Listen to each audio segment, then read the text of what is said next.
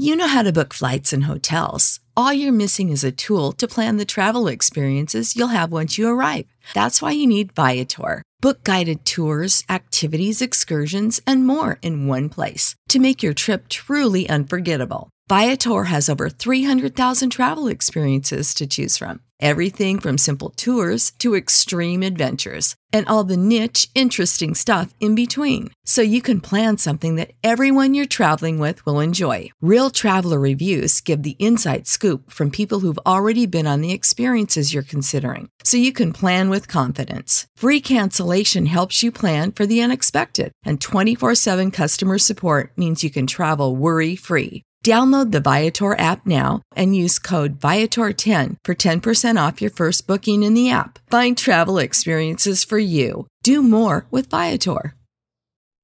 If you have just a few seconds, I'd like to say something before Columbia goes on with its program. My name is Mary Ann Spitz, and I'm fourteen years old. My mother has a defense job, so I do the marketing for our family. Every morning, Mother says to me, "Mary Ann, be sure you buy the most for the least money." So lately, I've been buying all the Victory food specials. These are marked with a red, white, and blue basket sign with a big red V.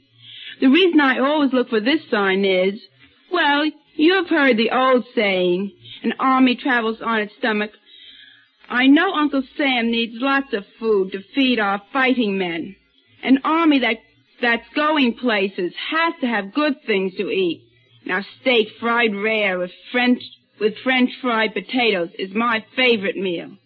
But I'd rather have a soldier eat this dinner than eat it myself, if it will get this war over sooner.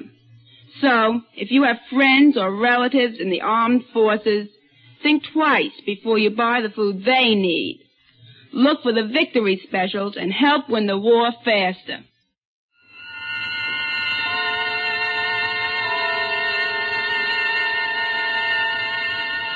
The Columbia Network takes pleasure in bringing you Suspense.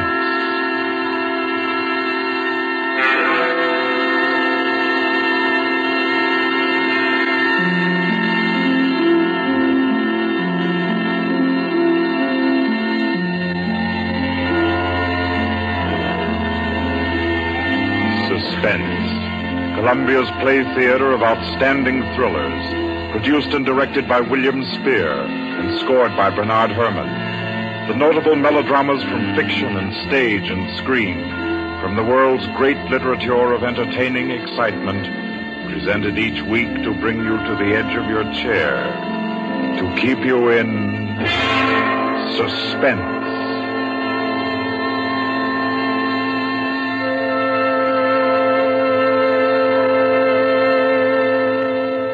Tonight's adventure in suspense is from the pen of Dorothy Sayers.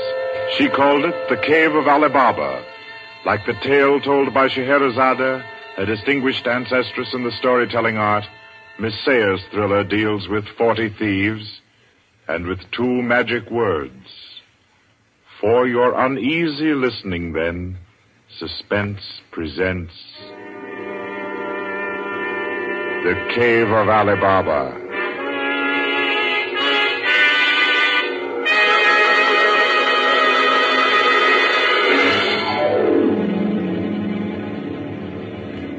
On a Saturday afternoon in January, in a grim and narrow house in Lambeth, a man sat eating kippers and reading the daily paper.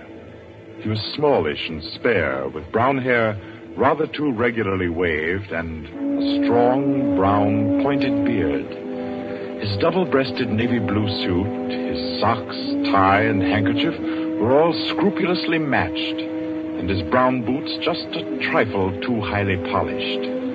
He did not look a gentleman, not even a gentleman's gentleman. Yet there was something about his appearance which suggested that he was accustomed to the manner of life in good families. Uh, superior butler, perhaps, yet not old enough to be retired. A footman who had come into a legacy, yes. He had just finished eating, and he was sipping his coffee, when a slight noise at the front door caught his ear. Swiftly, Too swiftly for a quiet little man sitting eating kippers and reading his paper on a Saturday afternoon. He sprang up, he dashed through the small hallway, and he flung the door open. Of course, no one in sight. The society is at least dramatic in its delivery of its correspondence. And as if he knew what he would find, he shut the door and turned to the hat stand in the hall. An envelope had been placed there. It was addressed to Joseph Rogers. So Mister Rogers opened the note. Number twenty-one. An extraordinary general meeting will be held tonight at the house of number one at eleven thirty. You, you will be absent at your peril. The word is finality. Hmm. Finality. Yes, I think so. The man called Joseph Rogers stood for a moment, studying the note. Then he strode to the rear of the house to a tall safe built in the wall. Carefully, he manipulated a dial. He swung the safe door open. He stepped inside into a small strong room. He opened a drawer marked correspondence, placed the note inside, and then came out again. A moment to reset the lock for a new combination, and then he went back into the living room. He reached for the telephone. He lifted it from the cradle and then reconsidered. Too dangerous. He hurried upstairs and clambered into an attic. In the furthest corner, he searched for and found a knothole in the woodwork. He pressed it. A concealed trapdoor swung open and he was in the loft of the adjoining house. He paused before three cages, in each of them a carrier pigeon. Carefully, he wrote a note. Slipped it under a pigeon's wing. There you are, my pretty. There, take it easy now. There, there you go. Lie straight. Four thirty.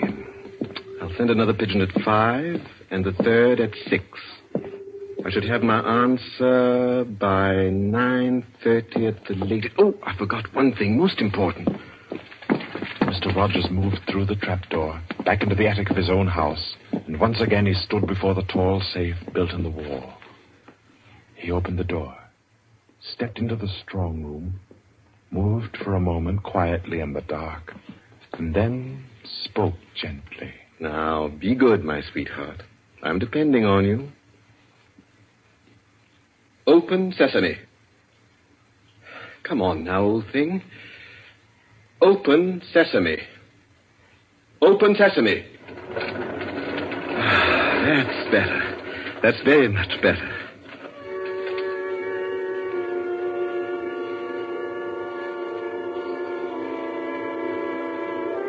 By nine thirty, his answer was back. All the little piece of paper said was a hasty okay. At a quarter before eleven, he took his revolver from a locked drawer, inspected it carefully. Yes, loaded it with cartridges from an unbroken packet and left the house. He walked quickly, keeping well away from the wall. And when he climbed on a bus, he sat next to the conductor, where he could watch all who got on and off.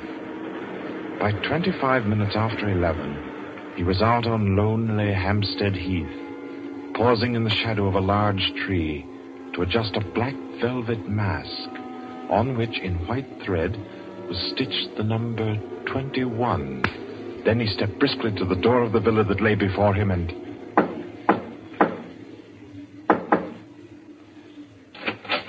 What is it? Finality. Come in. Go right on through. Number one will check you in. Right.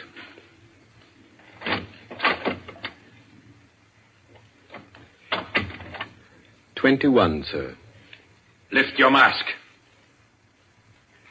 Very well, twenty-one. You may go on to the meeting room. Thank you, sir.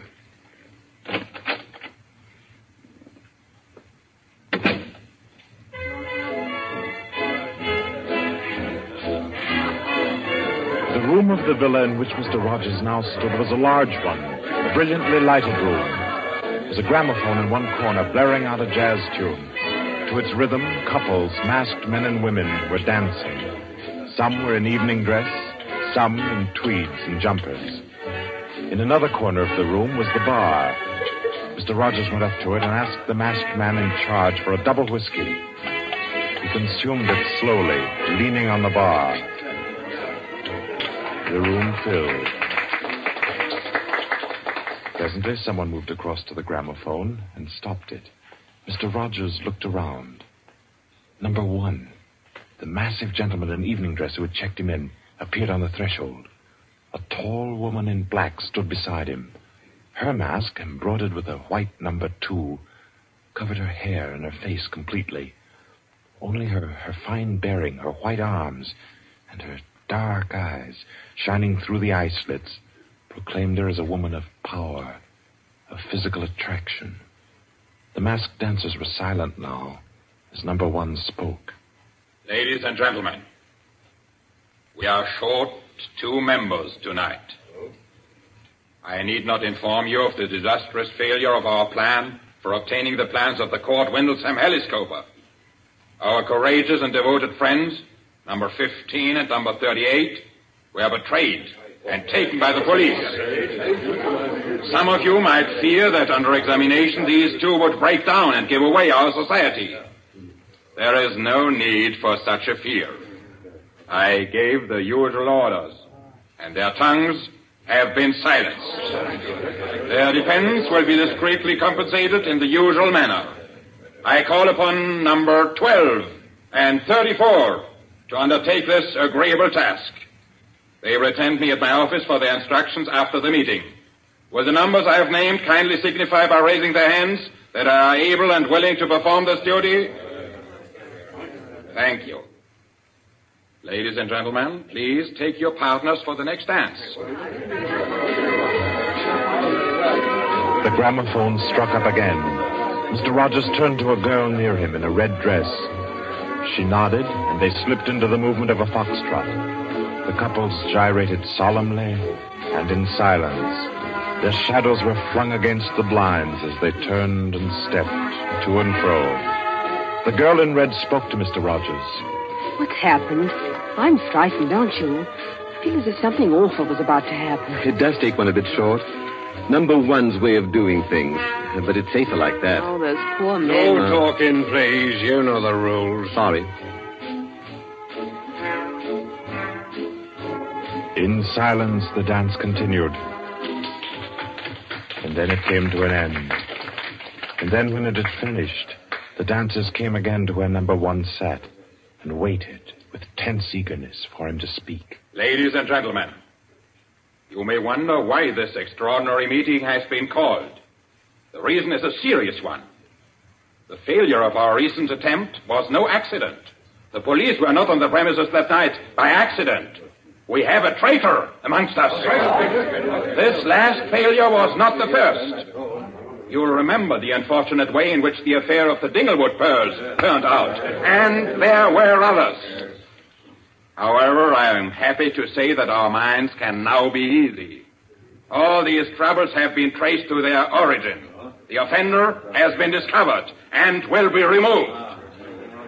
The misguided member who introduced the traitor to our ranks will be placed in a position where his lack of caution will have no further ill effects.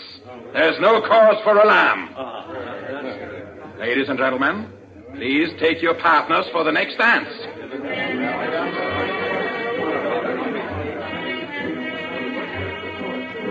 Again, the gramophone took up its bizarre monotony, and the masked dancers glided and turned, and their movements were sharper, more staccato.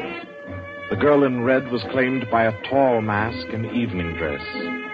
A hand laid on Mister Rogers' arm made him start. A small, plump woman in a green jumper slipped a cold hand into his. The dance went on.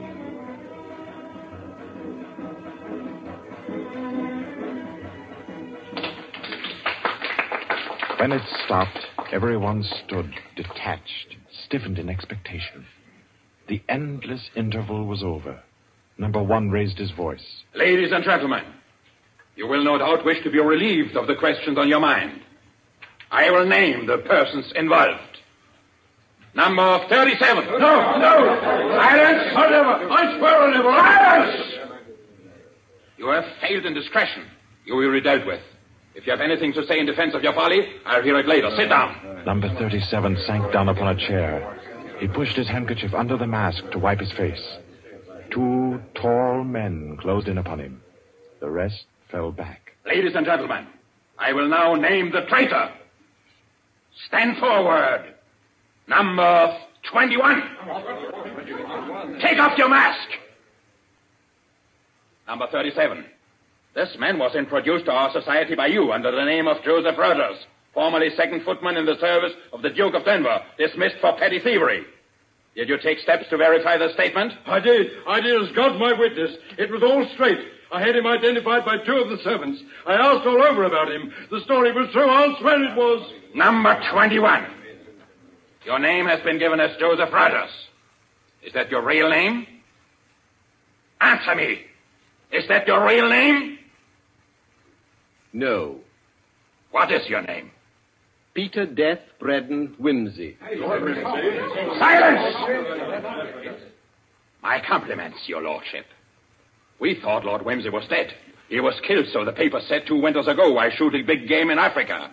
He even left a will, proved to five hundred thousand pounds. To his mother, I believe, the Dowager Duchess of Denver. Lord Peter Wimsey, indeed. Well-known book collector, man about town, distinguished criminologist. Took an active part in the solution of several famous mysteries. Taking an active part, if you don't mind. So you deliberately led us to think you were dead and became Joseph Rogers to gain entrance to our society.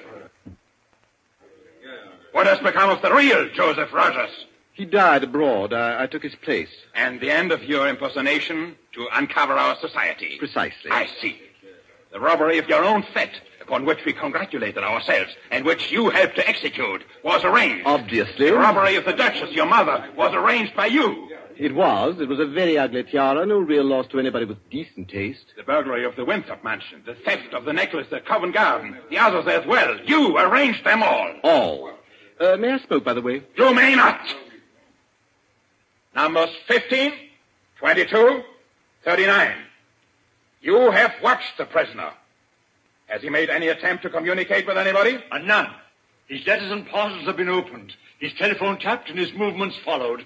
Even the water pipes in his house have been under observation for Morse code signals. You're certain? Absolutely. Then we may be sure that he has been alone in this adventure. Well, ladies and gentlemen, please take oh, your... Oh, very well. Take the prisoner away. And be sure you explain carefully to him first the manner of his death. I am sure he'll enjoy it. Wait, wait, at least you can let me die decently. Take him away. Stop, I have something to say, something to sell. We make no bargains with traitors. No, but listen.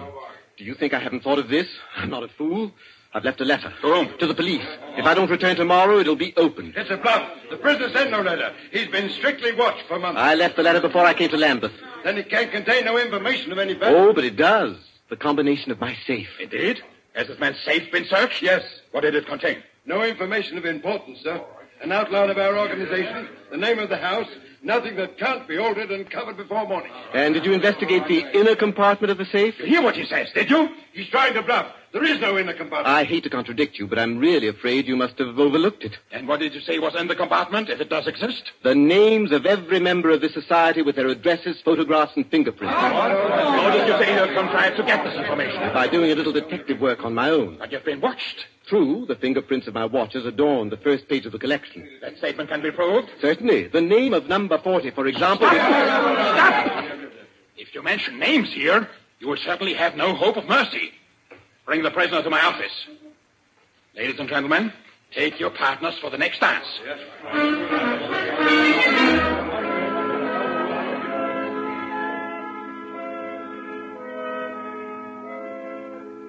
Well, am I to go on? I've proved that I know your gang from number one through number twenty-five. Do you want me to prove that I know the others as well? My lord, your story fills me with regret that you are not, in fact, a member of our society. Wit, courage, and industry are valuable in an association like ours. I fear I cannot persuade you. No, I suppose not.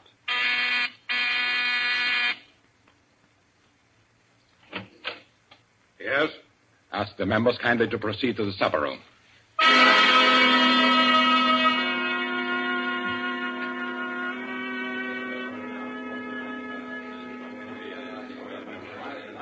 Ladies and gentlemen, I'll not conceal from you the seriousness of the situation. The prisoner has recited to me twenty-five names and addresses which were thought to be unknown except to their owners and to me. There has been great carelessness. Fingerprints have been obtained. He showed me some photographs of them. He tells me that the book of names and addresses is to be found in the inner compartment of his safe, together with certain letters and papers stolen from the houses of members, and several objects with fingerprints. I believe he tells the truth. He offers the combination of the safe in exchange for a quick death. I think his offer should be accepted. What is your opinion, ladies and gentlemen? The combination is known already. Fool! This man is Lord Peter Wimsey, a scientist of crime. Do you think he will have forgotten to change the combination? Oh, I say give him the promise. Time's getting short. Yeah, yeah, yeah, yeah, yeah. You agreed? Yeah, yeah, yeah, yeah. It's a bargain, Wimsey. What is the combination? The word of the combination is unreliability. And the inner door, the inner compartment. In anticipation of the visit of the police, the inner door is open. Good. Number twelve and thirty-six. You will go to the prisoner's house and... No. Why should any more members... No, no, no, no, no. That's right. Uh, I agree. Nobody ought to be trusted. Then what, ladies and gentlemen, do you suggest? You go yourself. You're the only one that knows all the names. You go yourself. I second that motion. Is the wish of the meeting, then, that I should go? No. I say no. No, don't go. Number one is our president, the head and soul of our society. If anything should happen to him, where should we be? You've all blundered. We have your carelessness to thank for all this. Do you think we should be safe for five minutes if he were not here to repair your folly? Well, there's something in that. If you will pardon my suggesting it, the lady appears to be in a position peculiarly favorable for the reception of the president's confidences. The contents of my modest volume will be no news to her. Why should she not go herself? Because I say she must not. If it is the will of the meeting, I'll go. Give me the key of the house. Here. Is your house watched? No.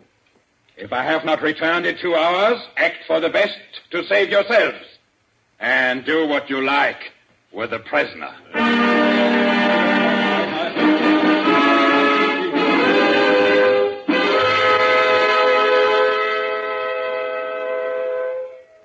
The president has been gone two hours. Traitor! What's happened to him? How should I know? Perhaps he's uh, looked after himself and gone while the going was good. Liar! Oh. He'd never do that. What have you done with him? Speak, or I'll make you speak. I can, I can only form a guess, madam. I'm afraid that your president may quite inadvertently have left the door of the inner compartment closed behind him, in which case... Yes. Well, let me explain the mechanism of my safe, hmm? The inner compartment has two doors. The outermost most opens outward with an ordinary key. Oh, do you think that the prisoner is so stupid as to be caught in an obvious trap? Undoubtedly, he will have wedged open that inner door. Undoubtedly, madam. But the sole purpose of that inner door is to appear to be the only one. Hidden behind the hinge of that door is another, a sliding panel, also left open. Inside the compartment is the big, heavy ledger containing all the information about this society. This ledger lies on a steel shelf. Uh, do I make myself clear? Oh, yes, yes, yes, go on. The steel shelf is balanced on a concealed spring. When the weight of the book, the ledger, is lifted, the shelf rises almost imperceptibly, and in rising it makes an electrical contact. Now, let me draw a picture. Your president steps into the inner compartment, sees the book, takes it up anxiously to examine to see if it's the right one. The shelf rises, the electrical contact is made, and the steel panel behind him slides into place. He's trapped. You devil! What is the word that opens the inner door? Quick, the word. Do you remember the story of Ali Baba and the forty thieves? Uh-huh. Well, when, uh, when I had this safe constructed, my mind went back, well, call me sentimental if you will, to my childhood. The words that open the door are open sesame. Oh. How long can a man live in this devil's trap of yours? Oh, I should think he might hold out for a few hours if he didn't use up all the oxygen by uh, hammering and yelling. I imagine if we go there at once, we'll be able to get him out all right. I'll go myself. I think you'd better take me with you. Why? Well, I'm the only person who can open the door. But you've given me the word. Yes, you have the word. But this door of mine, I'm rather proud of it. You know, it's my own invention. It's the latest thing. It will open to the words open sesame, all right. But to my voice only. Your voice? I'll chop your voice with my hands. Don't, don't. What do you mean, your voice only? Don't clutch my throat like that. You'll wreck my voice and then the door might not recognize it. Ah. There, that's better. The door got stuck for a week once, and when I had a cold. Is what he says true? Is it possible? Perfectly possible, madam. It will have a microphone arrangement. Could be done also with light vibrations. We must let him go. Take the ropes off him. Let him go? Nothing. He doesn't go to blab to the police. The president's done in, that's all. And we'd all better make traps while we can. It's all up, boys. Right. Chuck this fellow down the cellar and fasten him in. I'll go and destroy the ledgers. thirty-two, you know where the switch is. Give us a quarter of an hour to clear, then you can blow the place to glory. No. No, you can't leave one to die. He's your president, your leader. I won't let it happen. I won't. I'll free this man myself. Here, none of that. Let me go. Let go of me. Think, Lord, think. It'll be light in an hour or two. The police may be here at any moment. The police? Oh, yes. Yes, you're right. No, we mustn't imperil the safety of all for just one man. He himself would not wish it. Throw this man in the cellar and let's get out of here while there's time.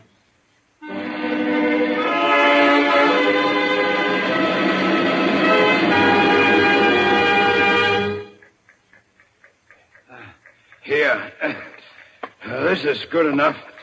Leave him here. Right. Uh, uh, let's go. Hey, you chaps. Yeah? Should have gagged him. I say, it's lonesome down here in this cellar. You might at least leave the light on. Don't worry about the dark. They're taking you here as the time fuse for the bomb that's going to blow out this place. It's all set. You won't have long to wait. Uh, not long.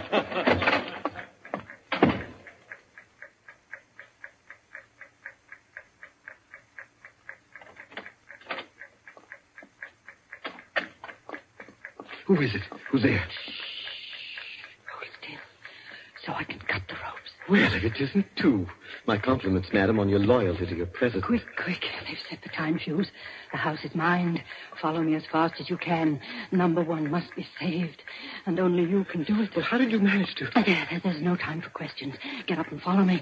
You will release him. You promise. I promise. But I warn you, madam, that this house is surrounded. When my safe uh, door closed, it gave a signal to Scotland Yard. All the members of the society are taken. Never mind them. Here, outside. Quick. All right, who's there? Is that you, Inspector? Get your fellows away, quick. The house is going up in a minute.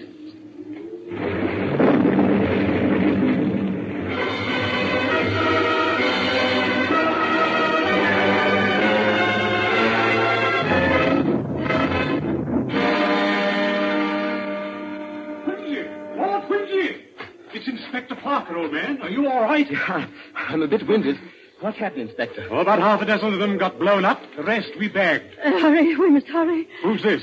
Oh, one of the gang. She's called number two. We must save him, we must. Golly, I clean forgot the gentleman in the safe. Walker, where's your car? It's down the lane. Send one of your men down to get it. Right. Johnson, bring that car here. Yes, sir. I've got the, the number one of the whole company, quietly asphyxiating at home. I promised we'd get back and save him. He's the bloke that we've been wanting. The man at the back of the Morrison case and the Hope Wilmington case and hundreds of others. Is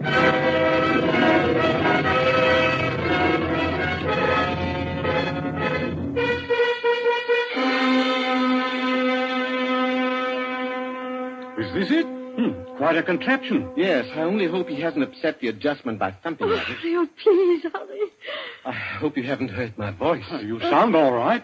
If I can only be conversational. Come on, old thing. Show us your paces. Open sesame. Open sesame, confound you. Open sesame. Open sesame. He's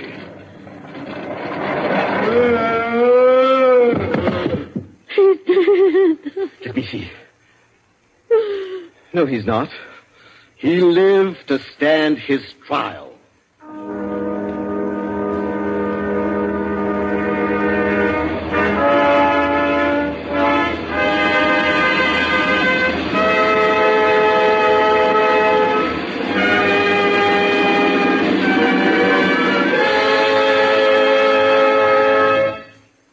And so, all's right with the world, as it always is when Lord Peter Wimsey is involved.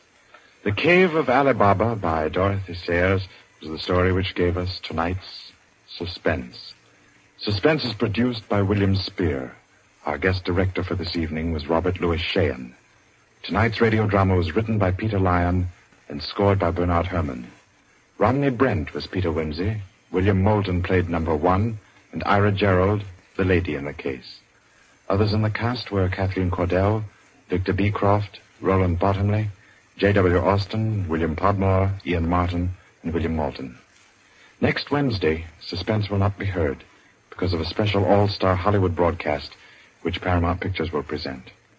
Two weeks from tonight, at this time, Columbia will bring you another selected story from the world's great literature of thrills. Another study in suspense.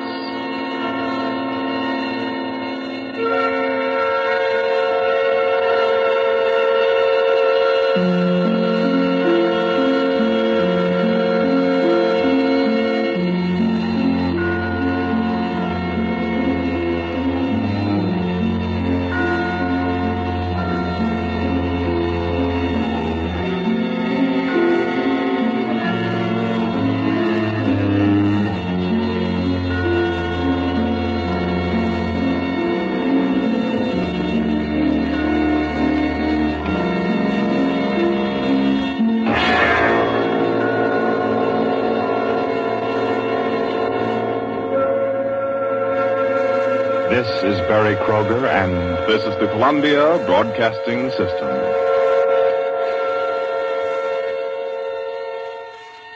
Save big on brunch for Mom, all in the Kroger app. Get sixteen-ounce packs of flavorful Angus ninety percent lean ground sirloin for four ninety-nine each with a digital coupon. Then buy two, get two free on twelve packs of delicious Coca-Cola, Pepsi, or seven up, all with your card. Shop these deals at your local Kroger today, or tap the screen now to download the Kroger app to save big today. Kroger, fresh for everyone. Prices and product availability subject to change. Restrictions apply. See site for details.